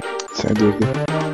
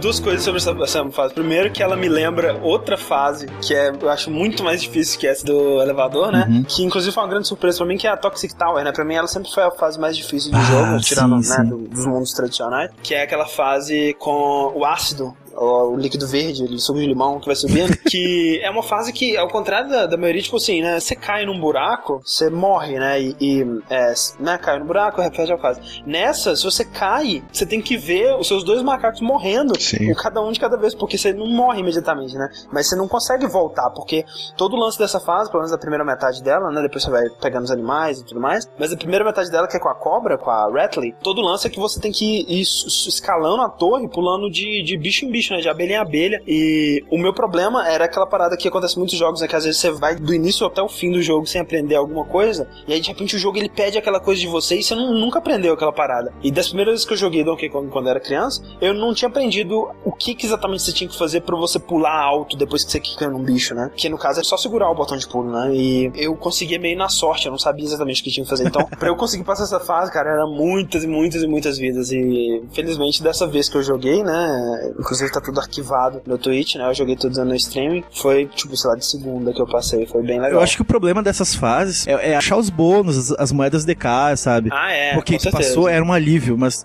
ah, vou ter que voltar aqui depois pra procurar as coisas, é. É, agora, outra parada que eu acho muito impressionante, né, sobre a trilha, é que você tem trilha de filme, né, e atualmente é muito mais comum, né, em trilhas de jogos também, é aquela parada que, tipo, o cara, ele cria um tema do filme e essa melodia, ela é referenciada em todas as músicas, ou na grande maioria das Sim, músicas. são variações da mesma. É, ao Uhum. longo da trilha, ele referencia aquela melodia base, Foi né? muito isso é seus anéis, né, É, cara? sabe onde eu vi isso esse- essa semana? Na, na novela das nove.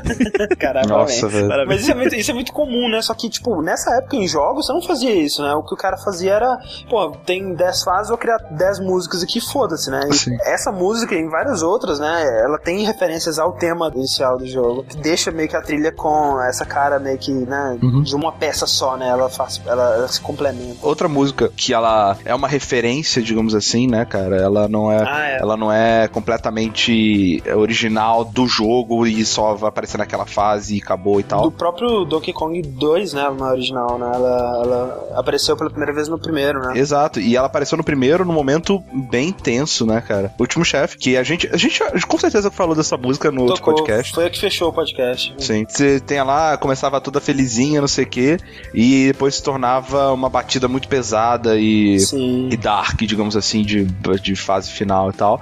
Essa, em específico, ela começa muito felizinha também, e ela vira mais feliz ainda, na minha opinião, que é quando você é a cobrinha, né? Exato, ficar- é, ela, ela é a primeira fase. Acho que é a primeira fase do jogo que você vira um animal.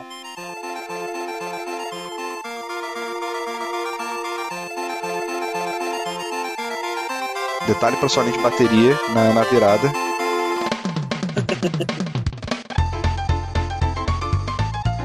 Pianinho muito bom, cara. Muito.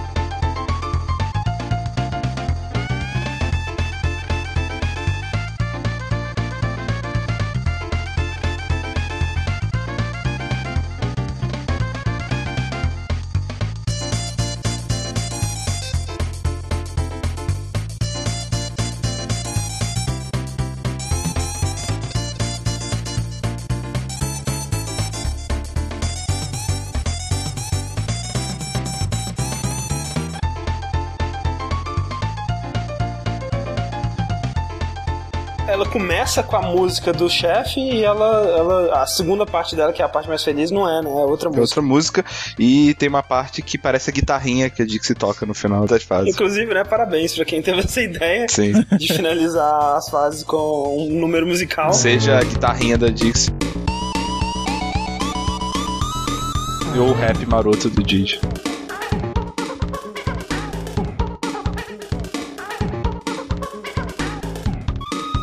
É, muito Eu maneiro. lembrei agora, não tem a placa de exit nas fases, como no primeiro jogo. Pois é, pois é. Eu, eu acho que isso foi meio mal, porque, como vocês falaram no primeiro podcast, quando tu via a plaquinha, tu ficava, opa, tô chegando no fim da fase, sabe? E dava um certo alívio. E você não tem mais esse alívio nesse jogo, sabe? É, na verdade, eu não ficava com alívio, não. Eu ficava mais tenso. Tipo, não posso morrer agora. Porque é, Sim. porque era tipo meio que o último desafio, né? Era tudo ou nada agora. É. É, eu faço isso com a letra KG, né, do Kong. É verdade, é verdade, funciona. É, pode crer. É, mas às vezes as letras G ela tá na- no final da fase mesmo, né? Tipo, na. É, então você não pegou nenhuma. Você não pegou.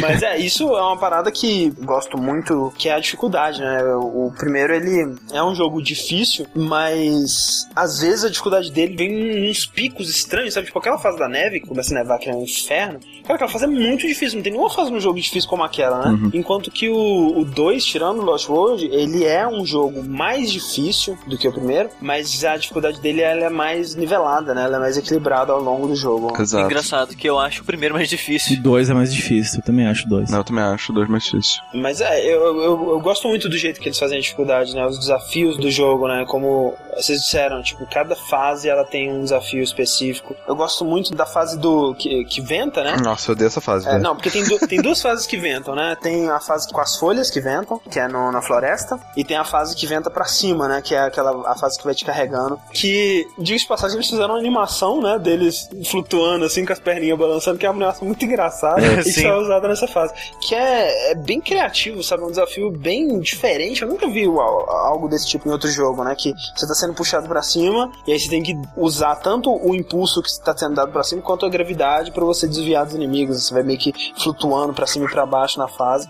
E é um- uma fase muito criativa, cara. E é um- uma mecânica que só aparece uma vez no jogo inteiro. É, de cima pra baixo é só uma, né? Acho que É. depois eles reutilizam né, a física do jogo de ventos pra fazer aquela lateral. Sim. Mas de cima pra baixo é só nessa. E uma coisa muito boa também dessa fase é que ela se passa na mina, E né? vale dizer mais uma, mais uma vez, em, em comparando o design das fases do Donkey Kong 2 com o primeiro, que o primeiro também tinha fase da mina, né? Só que a Sim. fase da mina do primeiro era tipo ah, uma parede marrom com uns- umas tábuas e um fundo escuro, sabe? E um papagaio segura uma lanterna que te É cega. tipo isso. E no 2, a mina toda colorida, né, cara? Cheia É uma de, mina de cristais. É, de cristais no fundo. E tipo, você vê que ela é uma- um lugar onde a mineração é feita. Você tem os objetos, você tem pasta, tem as caixinhas e tal.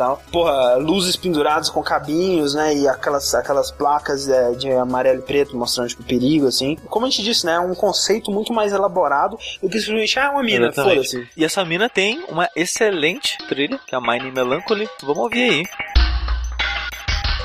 É o estéreo. Sei que é estéreo. É, a trilha tem muito disso, né, cara? De coisa que fica mudando de, de canal. Acho muito legal essas viradas, cara.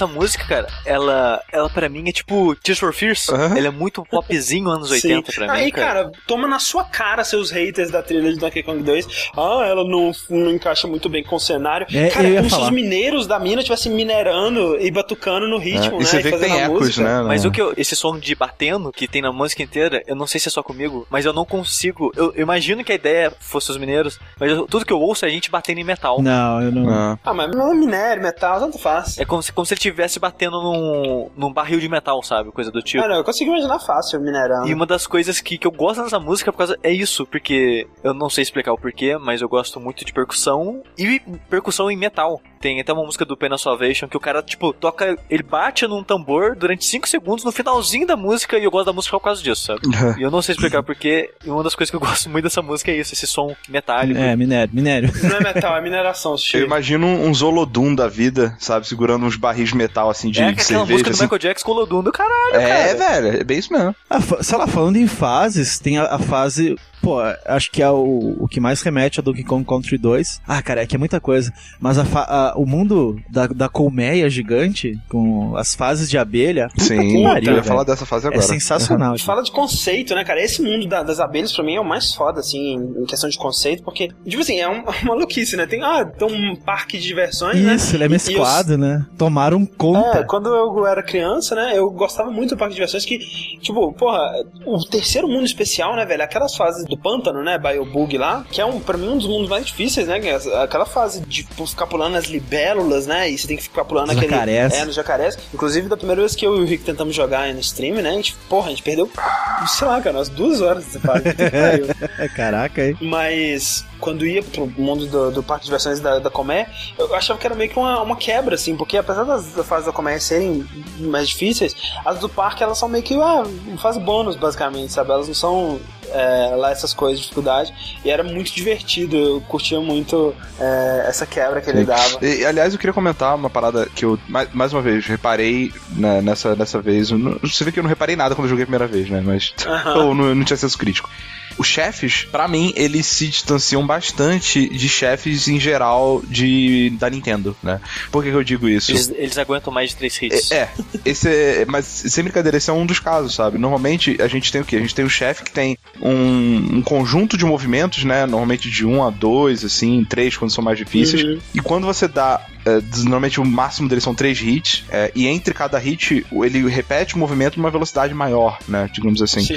É, no Donkey Kong é um pouco é diferente disso. A maioria dos chefes eles têm. é, eles aguentam mais ou menos seis hits, na verdade. E no meio da- do chefe, tipo, depois do terceiro hit, ele muda completamente o, o estilo dele, Isso, sabe? aham. Você é, É, adiciona. alguns eles ficam mais agressivos, alguns mudam realmente. Às vezes adiciona coisa nova na, na fase pra você interagir com o chefe, ou ele, ele usa outro tipo de ataque, ah, ele muda bastante. Isso é bem interessante, sabe?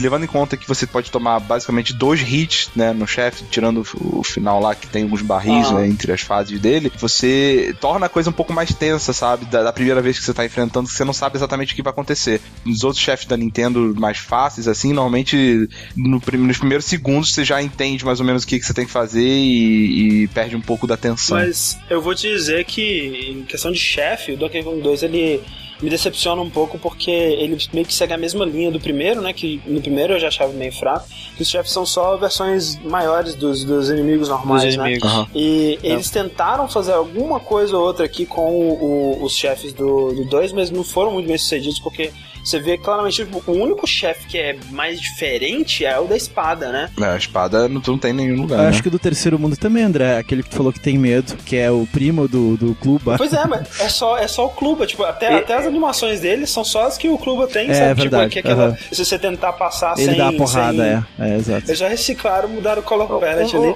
Um, um dos chefes favoritos meu do, no jogo é aquele papagaio fantasma. Sim, a batalha contra ele é bem legal. Nossa, é genial aquilo. E é diferentona, né? Que ela é uma fase. Eu acho ele, ele meio mais padrão, que eu acho que ele é três hits só pra matar. Mas eu acho, eu acho muito divertido que você tem uma fase, assim, que você tem que ir esquivando os ovos e tudo É, você mais. tem que ir correndo atrás dele, né? É por isso que são só três hits, saca? Porque só Sim, é uma sim. fase, tem outra, outra, outra dinâmica, assim. E, e ele é o papagaio que você enfrenta no primeiro mundo? Ele volta fantasma? Ele tem outro nome, mas é, seria legal se Ah, fosse. cara, seria muito legal se fosse, tipo, ele volta. Vingança. Porque isso é muito coisa de pirata, né? Você mata o pirata, o inimigo, e ele volta fantasma pra te perseguir. A gente assim. pode considerar o papagaio da última fase um chefe? Aquela corrida bizarra, difícil? É, eu, eu acho que é, cara. Eu é. acho que é um chefe. Ele é tão chefe quanto o Dark Link, tá Eu acho ligado? tão bizarro, tipo assim, você tá subindo a torre, né? Aí você chega no final, você encontra o Donkey Kong e tudo mais. Ah, pô, ou mais um mundo, né? Ou, ou será que não? Aí tem essa fase de foge de papagaio na fase e vai pro jogo-chefe, caralho. E cara. vou Só pra papagaio. essa escrutidão de fase, sabe? É, já que o, o Six ele começou falando da fase da abelha, né, cara, do, do Comé e tal. Ela tem uma música legal, é boa, mas ela é bem calma, né? Ah, você acha? Não, Eu cara. acho, cara. Não, eu acho que ela é bem intensa. Ela...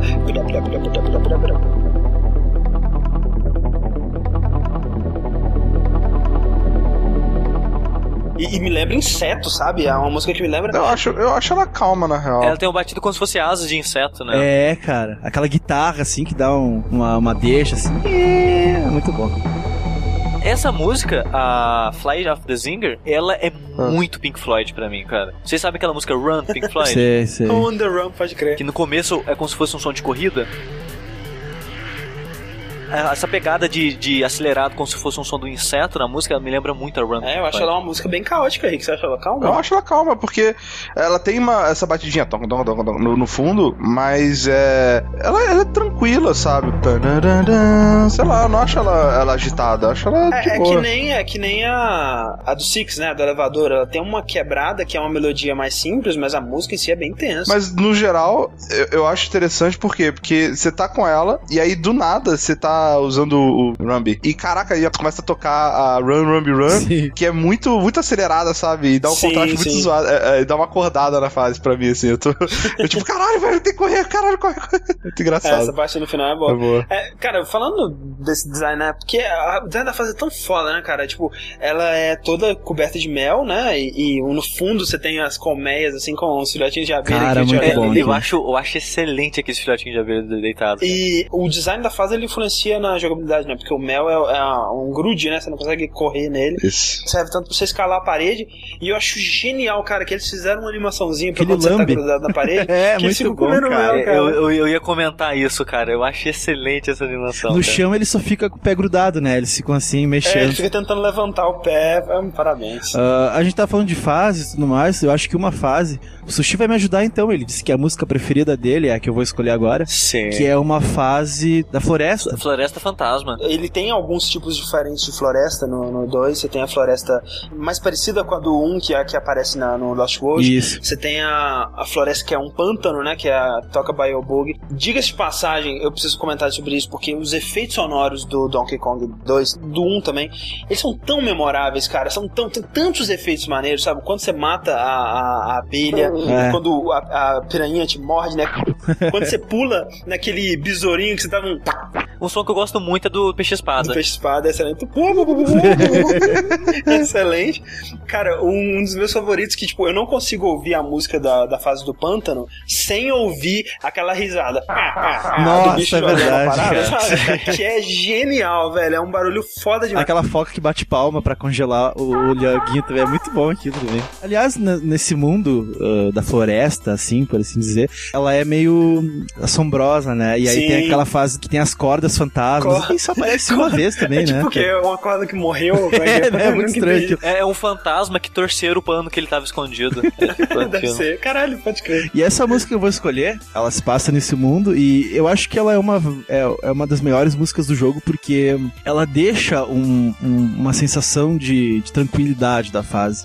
Não sei como explicar isso, mas o cenário do jogo, cara, tem um barulho- uns barulhos de pássaros assim no, no fundo. E nessa fase tem uns raios de sol uma hora assim que você vê pegando os, os macacos e tal. Ela, cara, fica completo. Quem falou, resumindo aqui, quem falou mal que não cabe as músicas no, no- do 2 no jogo, cara, vão se fuder, porque essa música ela é perfeita pra essa fase. E essa parada que a gente comentou de leve, mas tem que ressaltar o jeito que eles incluem os efeitos sonoros da fase na trilha, né? E depois quando você vai ouvir a trilha, você lembra da fase perfeitamente, sabe? A música da primeira fase, ela, primeiro de todas as fases, ela começa em silêncio mesmo. A música ela só vai começar daqui a uns 15 segundos. Sim. E o começo é só o barulho do mar, o barulho do, da madeira rangendo, né? Do navio.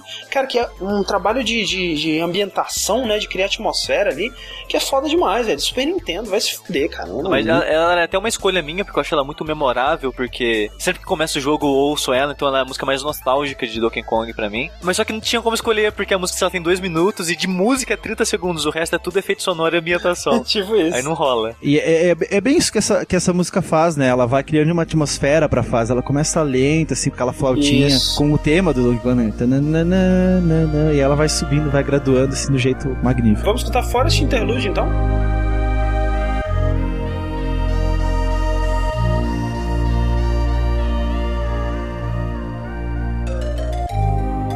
Flotinha chilena.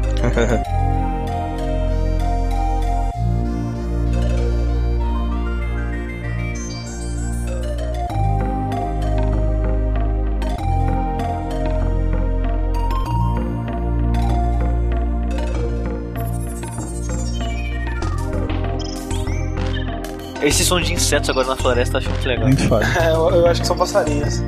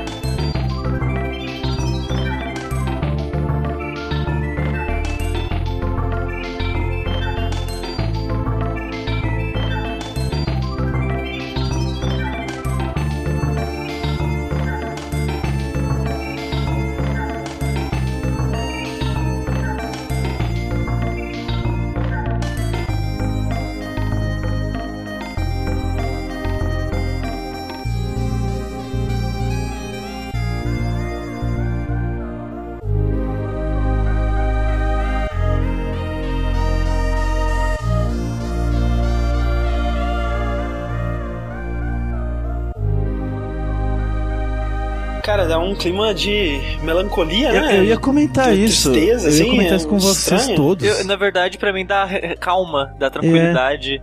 Eu ia perguntar isso pra vocês até no começo. Eu acho um jogo, as músicas do jogo muito tristes, cara. Eu, eu não sei se é pela nostalgia escrota. Porra, o, o nome da música que, o- que o Sushi escolheu antes era, era Melancolia da Mina. Sabe? My name Cara, Da assim? Mas essa música, uma coisa que eu acho muito legal nela, que ela. Isso é isso que o André falou, de dele começar a fazer a música antes, eu acho meio interessante, porque essa música encaixa muito bem na floresta, porque ela tem meio que sons tribais, sabe? Tipo aquela flautinha de, de bambu, aí tem tipo um, um tamborzinho no fundo, sabe? Ele usa meio que sons tribais, ou que a gente atribui à floresta, coisa do tipo, mas de maneira muito calminha, muito tranquila, sabe? Eu acho muito legal. É, se comparar com o tema da floresta do primeiro, né? Que é totalmente tribal e aquela parada É. bem, né? Corridão, né? né? Bem diferente, duas interpretações completamente diferentes de um tema parecido, né? E parabéns, David Wise, né? Foda demais. Inclusive, é, a gente tem que falar aqui porque a trilha do Donkey Kong Country 2 ela é excelente, mas pra você escutar, né? Pegar o álbum que saiu na época ou escutar direto do jogo, não é ideal, né? Assim, é, é impressionante pra caralho que aqui esteja saindo Super Nintendo e tudo mais, mas não é uma qualidade de música de você ficar escutando, né? No dia a dia e tudo mais. Seria legal se tivesse saído um, um arranjo oficial com orquestra, talvez, alguma coisa assim. Mas infelizmente isso não aconteceu. Uhum. O mais próximo disso que a gente tem, né, cara, é um álbum especial do OC Remix que saiu. Como sempre, né, velho? Sim. O Sir Ring sempre, Sempre salvando a salvando. gente. Mas assim, foi de chorar, e eu digo isso quase literalmente quando saiu o álbum Serious Monkey Business, né? Que eles fizeram um, é, arranjos de todas as músicas do Donkey Kong Country 2. Inclusive, conseguiram o- a participação do Dave Wise, né, Steve? Sim, a, a música eh, que fecha, né, o, o álbum, que são três discos, mas fecha o segundo, o terceiro meio que música bônus, assim. A música que fecha o segundo é a música de encerramento do jogo, né? É, eu achei incrível, né, que eles conseguiram chamar o David Wise pra é, fazer o arranjo da música, e além disso, ele levou Grant Kirkhope pra tocar a guitarra nessa É, música. que é o compositor do Banjo Kazooie, do Viva Pinhata. Sim, e o Robin Bailand to- tocando trompete. É, o grupinho lá, a panelinha. A galerinha da Rare, né? Que fez todas as. as- Eu achei isso, tipo, maravilhoso, sabe? Os caras toparem fazer isso e, E é uma versão fazer esse remix. sensacional, é um remix muito bom, um dos melhores do álbum. Eu, eu acho o melhor do álbum. E, tipo, é engraçado que, que nem eu comentei antes, ele. O jogo você tá invadindo a base inimiga, né? Tipo, dá pra imaginar até um filme de ação, sabe? E a música de encerramento, a maneira que ele fez a- o remix, Doce Remix, é como se fosse o encerramento de um filme de ação dos anos 90, sabe? A ideia principal do, do cast, quando o André falou lá no sétimo podcast que queria gravar um, um Donkey Kong Country 2 e 3, que vocês falaram que talvez iam gravar juntos, eu lembro. E aí eu, eu te mandei a, a mensagem e falei, pô, seria maneiro ter o Dave Wise, né? Aham. E pelo que eu entendi, ele é meio recluso com essas coisas e tal. É- A- agora que ele fez o Tropical Freeze, que ele tá dando mais entrevistas, tá aparecendo mais na mídia e tal. Mas antes ele era meio complicado. O, o Dave Wise ele foi meio que se abrindo por causa do Austin Remix, né? Que o Austin Remix, eu lembro que foi uma das primeiras entrevistas que eu vi com o Dave Wise, foi o Austin Remix que fez, né? E aí depois disso ele fez mais entrevistas. Atualmente eu, eu escutei um podcast que ele participou. Quem sabe ainda, a gente tem mais um podcast pra fazer, quem sabe a gente consiga trazer ele pro terceiro. um sonho aí de vida. É. Depois que a Rare foi comprada pela Microsoft, ele meio que sumiu do mapa, né? Alguns anos aí. Mas agora ele tá voltando ativa, né? Ele, ele compôs a trilha do Donkey Kong Tropical Freeze. Eu tenho muita curiosidade de saber o que ele fez, porque o primeiro Donkey Kong Returns, né? Do Wii, não foi ele que compôs, né? Foi o Kenji Yamamoto que foi instruído a usar as composições dele como base e recriou, né? Várias das músicas clássicas. Mas eu escutei, tipo, eu não me aguentei e eu fui atrás. Tem uma versão da Aquática Ambiente. Caralho, velho. Sushi vai bater punheta ouvindo, cara. É muito bosta. É, isso não que ele já não faça isso normalmente. Mas, que bom que a gente tem essa imagem do Sushi, né, cara? Eu acho bom. Eu Que apoio. bom, né, cara? Super Eu saudável. apoio manter essa imagem. do Sushi. Mas outra coisa também, ele, ele compôs recentemente para um jogo é, independente de um estúdio britânico que nós fizemos a tradução. É um jogo que se chama Tengami e ele compôs a trilha do, do jogo. É um jogo que vai sair para iOS. E PC também? Vai, né? Eu não tenho como dizer sobre a qualidade do jogo em si, mas eu te garanto que pelo menos a trilha dele vai ser passável, né? Porque o Dave Wise, é, ele não fez o que ele fez no Donkey Kong, ele não fez por acaso. Ou né, será cara? que fez três vezes seguido? Mas então, pra fechar, eu quero puxar aqui é, uma música né, que a gente tocou todas as músicas aqui, versões originais do jogo, até porque é, remix é, ou versões ou, ou- ou tentam mudar alguma coisa e não fica tão legal, ou, ou simplesmente muda e fica diferente, né? E hoje a gente tá se referenciando às músicas originais, né? Até pela nostalgia, escutar no, no- o quanto que era impressionante no Super Nintendo é importante. Mas pra essa música, a última música, assim como no, no cast passado, eu quero encerrar com a minha música favorita do álbum Serious Monkey Business, uma das minhas músicas favoritas do Donkey Kong 2, né? do- da trilha do Donkey Kong 2. Uma música que ela, assim como a Forest Interlude, ela tem um pouco de melancolia, mas ao mesmo tempo ela consegue ser algo aventureiro, algo tem uma pegada tão única que essa música tem, que é a música Jib Jig, que ela toca no- nas fases onde você tá no- subindo no mastro, né, dos navios. Geralmente tá chovendo, geralmente tem cordas, né? Outra música que você não consegue ouvir sem ouvir os barulhos dos piratas É. deslizando pela cobra. e a versão que tem dessa música no Serious Monkey Business, eu acho que é um daqueles raros casos onde ficou ainda melhor que o original, cara. É o- um remix do Patrick Burns e, se- assim, sem sacanagem, quando eu ouvi essa música pela primeira vez, é, eu tinha uma cebola muito perto de mim. Caraca. E eu fiquei emocionado de verdade, cara. É uma música linda, um remix foda demais. E a gente volta com a terceira parte daqui a aproximadamente 40 podcasts, não? Sim, por aí. É a média. A média é essa.